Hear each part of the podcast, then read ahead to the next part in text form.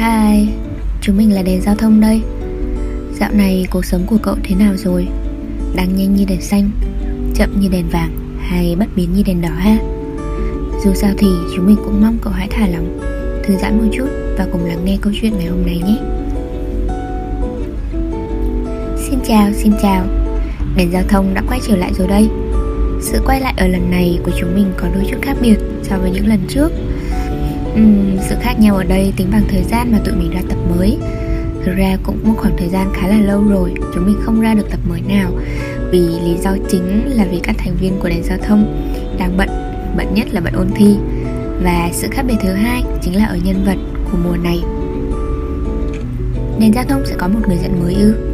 Không. Sẽ có một người bạn mới ghé thăm podcast của chúng ta ở mùa này Chính là cậu bạn Stress Mà chúng mình vẫn gọi vui là si chết ấy. Trong hoạt hình thì thường ở khúc này sẽ có màn giới thiệu nhân vật thật hoành tráng kèm tên và hình ảnh của nhân vật đó. Còn trong màn giới thiệu nhân vật này của đèn giao thông thì si chết có thể là bất kỳ hình thù gì. Đó có thể là một bài kiểm tra học búa hay một mối quan hệ chẳng mấy lành mạnh. Uhm, chết còn có thể là một nỗi lo vô định về tương lai hay nó sẽ là nhiều thứ cùng gộp lại nữa.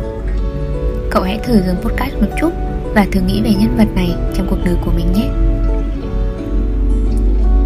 Liệu là cái bạn tên là xí chết ấy Sẽ là người như thế nào nhỉ? Đó liệu có phải là người luôn hối thúc cậu Phải tiến về phía trước Mà không cho cậu dù chỉ một giờ để nghỉ ngơi? Hay đó sẽ là người luôn yêu cầu sự chú ý Và tìm cách chen vào những giờ phút vui vẻ của cậu bên gia đình, bạn bè? Hay đó sẽ là thứ luôn ngăn cản cậu làm một điều gì đó mới mẻ hơn?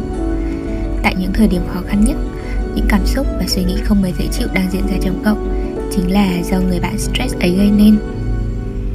Và đèn giao thông để ý thấy rằng ai ai cũng có cho mình một người bạn sẽ stress.